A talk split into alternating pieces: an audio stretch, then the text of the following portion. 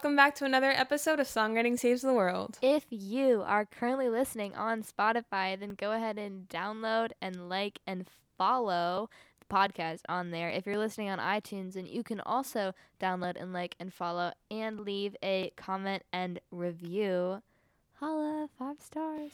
and if you're listening on SoundCloud, then you can follow and like and comment. Check us out on social media. You know, you want to be up to date with everything that's happening. You know you do. On Instagram, we're at Songwriting Saves the World. On Facebook as well, you can like our page at Songwriting Saves the World. Get the whole family to like it. You know the drill mom, dad, uncle, cousin, sister, dog, Fish. frog, everyone. everyone. Dog, we don't frog. discriminate. Alpaca. We love alpacas. And also, lastly, on Twitter, which we do not have Songwriting Saves the World, but it is Song Saves World. And if you really, really like our show, you can support us on Patreon at Song Saves the World on Patreon for just four dollars a month. I feel like a com- like commercial voiceover person, but seriously, it really helps, and we really appreciate it. for just four dollars a month, you get access to special content, a special extra content from. It is special too. Special content. I mean, it is special. You get access access to extra content from the guests, like song breakdowns, and you get a Songwriting Saves the World laptop sticker. And soon we'll have other merch on there too. So just hold your horses, people. And uh, without further ado, let's jump into this episode with Mishko. Woo!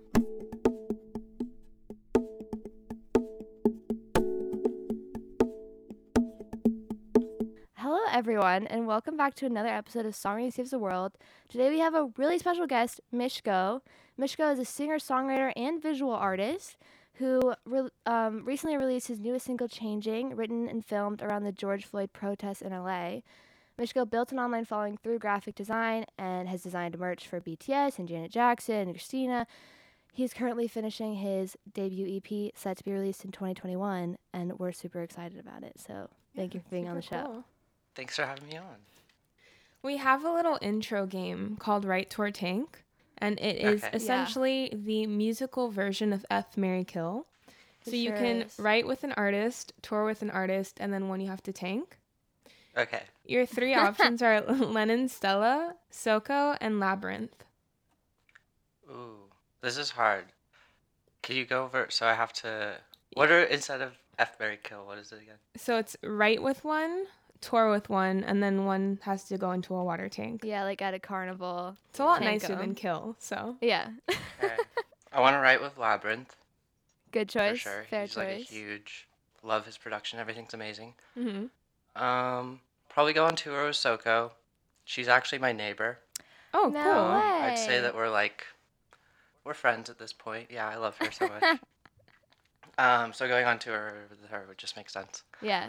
And then you know that leaves poor Lennon Stella. She's got to Yeah. go. and nothing against you know Lennon or anything. Yeah. It's just She has a lot going for her. I'm sure she'll be fine. Yeah. yeah, exactly, exactly. Can you start with giving us like a background of your musical and like artistic journey and how you got to where you are now? Yeah, um, it all starts with my childhood. My mom, well, I mean, she grew up listening to like all sorts of music. My grandparents were super into like classical, opera, like Mm. just the most skilled like classical musicians possible. Like that's all they listened to. So music has always Mhm. been a part of my family's life, and then my mom grew up on it, and then she passed that to me. So like, she would um, take me to all these music festivals that she started going to in like the '80s. Um, She Mhm. became a teacher because that way she'd have summers off and wouldn't have to like sacrifice going to all these like Oh, smart. Yeah, love so she had like this group of friends that she met, I think mostly in Seattle, but they would all go to like these two or three or four music festival and gatherings every year and just like Uh-huh. hmm jam acoustic music until 4 a.m. So there's like, I even have like the vaguest of memories of like maybe being like three years old and like falling asleep in her bass case. It was just like a little bed for No, me. that's so cute. So it's kinda so just cute. unavoidable that I'm getting into it, you know? I want my kid to fall asleep in my guitar case. right? How cute would that be? Okay, So you just fun. added Really to my future pictures, too. fantasy. hmm There was um, one that she would go to every year, and she missed like her first one in like 20 years because I was born that weekend. And Mhm. apparently, like it was my dad that was like, "No, you can't go. like you're so pregnant." so I almost was born at a music festival potentially even. Uh, Wow. That just that makes Yeah, sense. yeah. Wow. So that's kind of like my upbringings. And then I really wanted to get Guitar Hero after playing it at one of my friends' houses. That's facts. I was just Love like that game. blown away, right? It's like, Yeah. what? Exactly. It's a whole new Um, world. Yeah, I feel like the soundtracks to Guitar Hero 2 and 3 really shaped like my rock Mm. music knowledge. Mhm. um, but instead of Guitar Hero, my parents got me a guitar, which is Okay. a way better option, and I wasn't disappointed, Yeah. but you know, I sort of was. but then, They're like, we're doing this for you. yeah, yeah. literally. Like, why are you gonna pretend to learn an instrument? That's ridiculous. I can see their thinking there. Right. They have they have some points. Points were made. Mhm. uh, so then, yeah, so I started learning guitar, um, just kind of teaching myself overall. I found out Mhm. about guitar tabs, which just like tells you like the f- number on the fretboard and where to put your fingers, and then you can like Mhm. learn classic Mhm. riffs and such. And once I realized it'd be that simple just to learn all these like classic songs I knew, I just like dove into it, and that became my whole world kind of. Yeah. And then I convinced some of my friends that like we had to make a band. So then we made this band called Bury the Moon. And Ooh, like good name. thank you, thank Good Yeah. name. Honestly, for a high school band, pretty killer. Can't deny. yeah, we've heard a lot of band names and people's early band names on this show, and that's really up there. I So think. sick. Cool. Yeah. Appreciate that. I don't want to give myself credit, but I'm pretty sure I'm the one that came up with it. So. but um, that was super cool. Like, that was my first time really feeling like everything that I was doing was right. You Mhm. know, I was like, this Mhm. feels good. Like, we have band practice every weekend or so. Like, we were playing shows locally all around. Mhm. Like, selling out coffee shops, but, you know, still, like, packing, you know, Yeah, local cool. venues. And it was like, whoa, like, this is a real thing that we could do. Mhm. And then coming out of Mhm. high school, there's the whole like, okay, now you're supposed to live your life, like do your thing. Right. And Right. so it's kind of like we kept together as a band because we were still in the same area, but it kind of like slowly drifted, you know, just as Mhm. everyone gets like caught up in school or work or whatever. Mhm. And so Mhm. that started like the solo kind of career thing. But I'm still super, super close with, I mean, all the people I was in the band with, but two of them specifically, like, we're still like going as hard on music as possible. Well, that's awesome. that's, that's my I love bands. I love the pull when you're just like, if you're young and you like are suddenly around other musicians, you're like, we have to start a band. Band. You're just like, Mhm. there's this fantasy. I don't know if it stemmed from like camp rock or like whatever it was from, but it just really it clicks. Yeah. In middle school, we would, during lunch, we'd go into the band room and just like pretend like we could jam, you know? Classic. And eventually we could, like, it reached a Yeah. point after. but it was just like making noise all lunch. I love that. You know, you have to start somewhere. Exactly. You pretend and then you can actually do Mhm. it. The whole fake it till you make it thing, right? Honestly, I feel like fake it till you make it really does work. It oh, def a 100%, hundred percent. does. You have to fake it well, you know. Yeah. Yeah. You're going to do it. You have to like believe that when you're faking it that you've already made it and then you get to the point where you actually shit. make it. Exactly. Exactly. Yeah, through my like art and design career, I've started so many jobs where they're like, "Oh, can you do this thing?" And in my head, I'm like, "No." but I'm Literally, like, "Yeah, uh, probably." And then, you know, you figure it out once you're forced to. That's so funny because we talk like Yep. Anik and I talk about that all the time. Like that's the only re- we talked about, talked it about it yesterday. That's yesterday, the only actually. reason I know how to do anything is because like I put myself in situations where there's intense pressure for me to know how to do it. And you just say yes. Mhm, Can you do this? Absolutely. Get You're off like, the phone. "Fuck, oh god. do. I don't know Literally. how to do that. But those moments could really be where like your whole life can change because you like pick up something and you're like, Yeah. I did that. Like I can do that. Like yeah. what else can I f- just For do real. apparently? So, on this podcast, we talk a lot about a songwriter's Mhm. toolbox, which is essentially just things that you've picked up along the way, like little tips and tricks that you use when you're writing. What are three things that are in your songwriting toolbox, or just a couple things that you've collected throughout the Tips years? and tricks. So I guess tips and tricks. From a tips and tricks standpoint, one big one that's really changed everything is not to really worry about what tools you're using. Mm. Um, hmm like I used to think like like this is a nice mic, and I was like, okay, I have to do everything with this mic now that I have it. Yeah. But the most recent beat, I used my iPad for everything. Wow, And, like, cool. Because there's GarageBand in it, and it's free, and it's actually incredible. Mm-hmm. Mhm. Um, Hmm. and so I was using a little sampler where you can just like use the iPad and like record something, and yeah. you can play it. And so I built a beat out of entirely just like iPad recordings.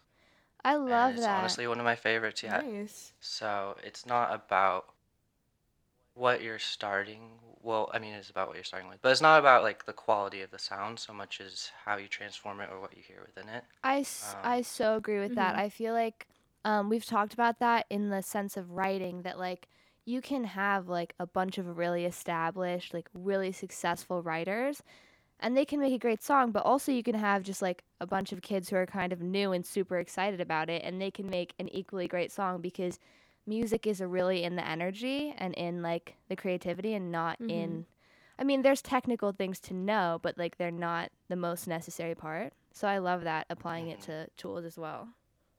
Yeah, hundred percent. Yeah. And another big thing I've learned slash whatever, yeah, learned I guess, is um not to go into it thinking just in general. I was gonna say more, but just don't really think about it. Um, yeah, fair.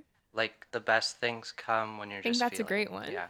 Yeah. Um, and so now that I've like practiced my vocals enough where I'm kind of able to like freestyle lyrics and such, hmm a lot of the songs lately Mhm. I'm doing like I'll write out the beat and then rather than sit there and like try and write a bunch of lyrics and really think it through and be like okay here this flows here and then the blah Yeah, you know yeah, yeah. I just like hit record and then just do it and then Yeah. honestly most of the times lately I'm like I listen back I'm like no that first take like Was fire. That's it. why not just add some harmonies Nice. I love Done. that. Yeah, overthinking can really it can really get you as far as writing. Mhm. Yeah. Yeah. It's like blocking Yeah. yourself. Well- No, you my even dad sent me a cool article um, about just how improv works, like in your brain. Oh. Um, Mhm. And there's the part where like you're just coming up with freeform thoughts. Uh-huh. Things are just like firing off. You know, you're not thinking about it.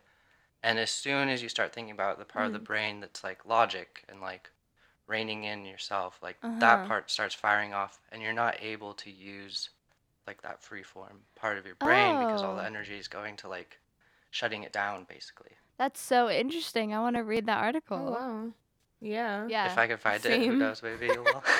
That's uh, yeah, that's so cool because I have too. always been really enamored of like um freestyle rappers, like people that can just rap on the spot and like I think Lin Manuel Miranda had like a show like that was just freestyle rapping like some of the cast of Hamilton before they were in Hamilton were on that show. And like mhm. I forget what it's called, Mhm. but oh, it might be called Freestyle Love Supreme, but that's a that's a guess. I like it if that's it. but I just like have always been obsessed with that and been like, wow, I wish because it feels like they're incredibly like creative lyricists and musicians, but also kind of like Buddhist monks, like that they have that amount of like chill and control over their their brain and their feelings to just like relax and like spit stuff. So that's so sick. Mhm. Yeah. It's so impressive. Yeah. And I definitely understand the whole like I'll hear a lot of vocalists saying like it's not really me singing, I'm just like channeling, you know, God, Yeah, the universe, yeah. etc. And like Mhm. I myself am like, is that all I'm doing? Like I don't know if I have any say in what I'm singing right now. Yeah. Um, but really, that's what happens when you just like allow your brain just to be free. Because as soon as you start thinking about it, you're just gonna put Yeah. like a cage over anything that you're doing. Yeah, I love that. Changing is uh, obviously about a difficult and emotional topic, which I feel like can often be hard to write about. It can be hard for me to write about social movements and like big change and things that affect people in a big way because I'm like, one, like, how do I have the right to talk about this? And two, like, Mhm. how this is so nuanced. How am I going to have an interesting perspective that I can put in a song? But I think you did that really well, writing about Thank about the Black Lives Matter mu- movement and George Floyd. So how do you approach writing about big topics like that, as far as perspective and and what can you take from that big idea? Yeah, um, I'm gonna wait for this helicopter. for a second. Actually, maybe not. Screw it. There's a helicopter. You'll hear it. okay. Um, so I have definitely had a lot of challenges myself, kind of thinking like, how do I go into something like that? Um, just you know, social justice, everything like that has always been a huge like core part of my life. I guess. Um, so it's something I've always wanted to Mhm. incorporate into my music, but I've just again like going to that overthinking part. I've always been like, eh, it's gonna be cheesy. Like I'm not the right person to talk about this. Like right. a lot of the things you talked about. Um, so with Mhm. that song, pretty much what happened is like I was living downtown in Los Angeles Mm-hmm. During like the thick of the pr- protests. So there were multiple times where I would just like be out on my longboard trying to get some like groceries or something, and then I just like run into a protest, and next thing I know, like I'm just part of that for like two or three hours. Yeah. Wow. And so I think being in that kind of environment more than anything is what inspired that song. Um, cause I, it's hard. Like I don't think I'm the right person to be speaking on all these issues fully, cause like, like I'm not a specialist. You know, I know Mhm. I have like an overall education, but I'm not like okay, I know how to solve these problems. I know what we're doing. right. I've lived this. So with that song, I was just Mhm. kind of I, I wasn't really trying to think about it too much. I was just like writing after one of the protests, and it was just like this is just how I'm feeling right now, like kind of just my perspective on it, rather than trying to speak for the movement as a whole or anything. Yeah, I I think that's so smart Mhm. because it's so true that writing about social change or justice or things like that can so easily be cheesy or like preachy, but the most like effective songs Mhm. usually just come from people talking about how they personally feel about it because like at the end of the day like a huge social issue is like a bunch of individuals having that issue on like on a large scale. And so like kind of getting at that individual perspective I feel like is the most effective way and I think you did that. So props to you. Cool, thank you, appreciate that. Yeah, I'm just trying agreed. to, I don't know, be as honest as possible, and I mean that's the best way to connect with people. Snaps to that. it always shows through Mhm. in songs when people are honest. Agreed. Yeah, People I- resonate with it more. like lately I've been getting more into pop music and especially like melodically, Mhm. Mhm. but I used to just kind of like ignore that entire genre spectrum of music cuz I was like I need more substance. Mhm. but I mean, obviously there's some incredibly talented pop artists who have a lot of substance. Yeah. Um like Janelle Monáe is probably Mhm. Oh one of yeah. my bigger idols just like Amazing. Oh my we yeah, love the way her. she's able to Amazing. incorporate like such important and like complicated topics Yeah, into just for like real. a catchy hook is just like Mhm. wow. oh, she's amazing. Yeah. I find it so funny how so many people are so anti pop at first. Yeah, it "Pop is music, Get interesting. it away from me. And then everyone's like, Mhm. all right, I've actually come around to it and it's not that bad. I actually love it. yeah. Yeah, I th- think it comes for me from my little sister listening to like the top 40 radio basically Mhm. nonstop. Um, and that just was a whole lot to hear the same songs like five times a day. Oh, yeah. Yeah. I don't know. It's kind of strange because I had this weird perspective, like, kind of as I started being more serious about music, being like, I didn't know that people were like anti pop. And I was like, oh, I love like everything, but within loving everything, like I fully listen to Disney radio, like I like I do. I love that. I was like, "Wh- I mean, what are you gonna do about it? It's just true. And then I like entered like more musical spaces, and people were like, "What? Like what?" I only listen to the Beatles. so I was like, "Oh right, Yeah, me no. too. Only the Beatles. like, Never "Yep." Dove Cameron." Never. You gotta mix it up. Lovato. Yesterday I was like really heavily on the Ratatouille soundtrack. yeah. Good The stuff. compositions It's there are good. mind blowing, honestly. So you're a visual artist as well as, as well as a musical artist, and you've Mhm. designed a whole bunch of merch for a lot of cool people. So, has that affected the way that you approach music and kind of like when you are thinking up visuals for songs that you've written or songs you're producing and things like that? Do you think about the visual while you're doing it or does that like tie into it? Or is it something that's completely separate? Like you do music and then you think up visuals afterwards? Um, yeah, so as far as that goes, it is very separate. Hmm. Um, but I think just the way I approach visuals and music are very much kind of the same at this point. Um, because it's all just waves. Let me not bump my mic.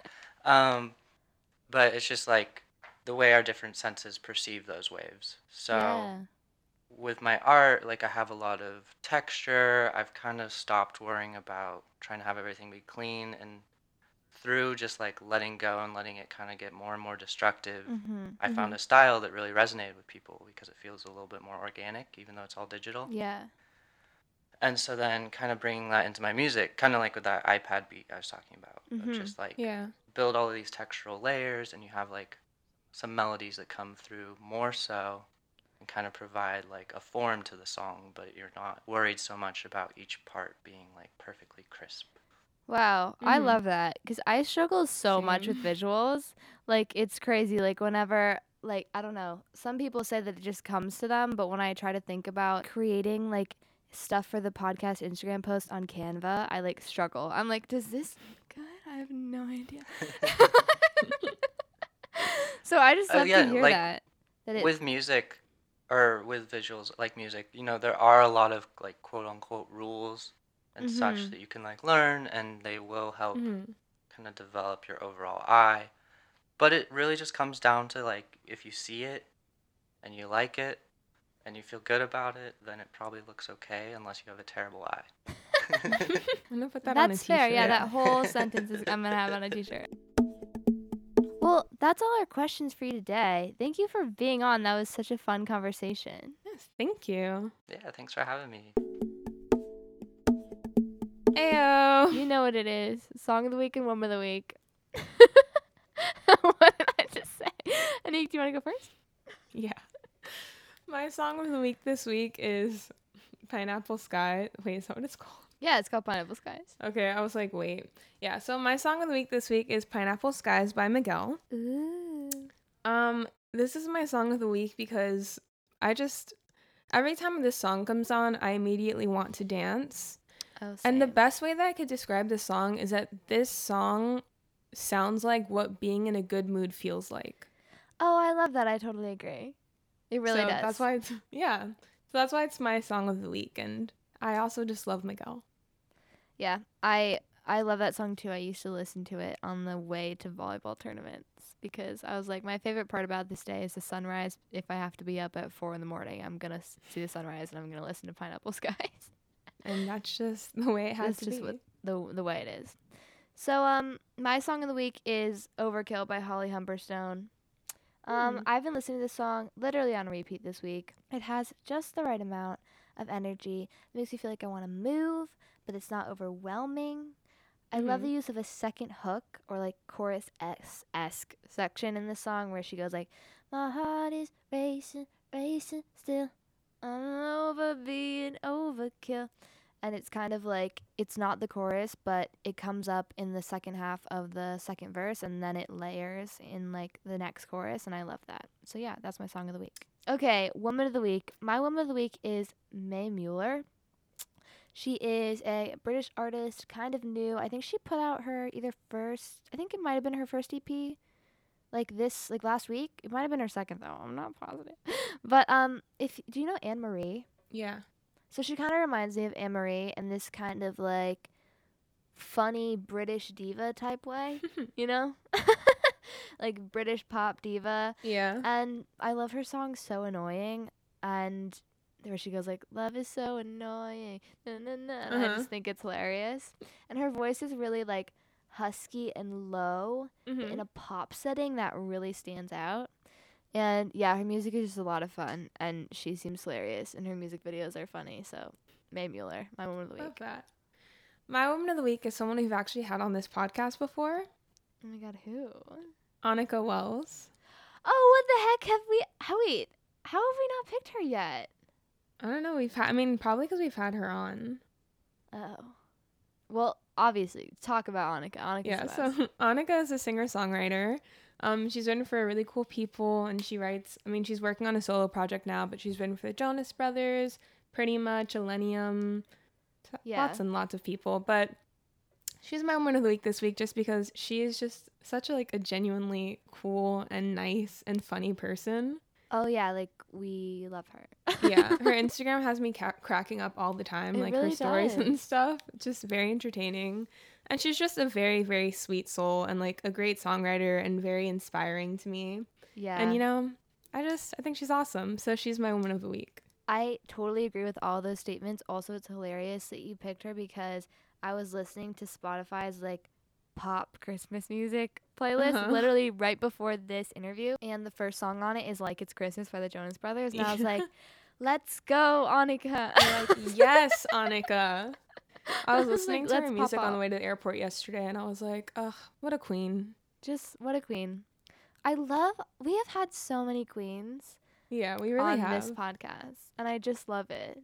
Like I am obsessed with like everyone who's been on the show. Same. Like I love them all. Like I would invite them all to my Thanksgiving if it wasn't Corona. Same. But yeah, We should do that actually one day. we should have a over. whole friends of the podcast get together. That'd be so much oh fun. Oh my god.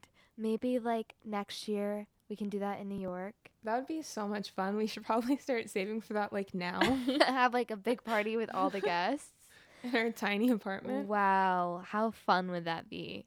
Oh my gosh, we have to get streamers. Anyway, okay.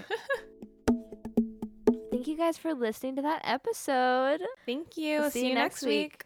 Mwah. Mwah. Even in the dark, I see your face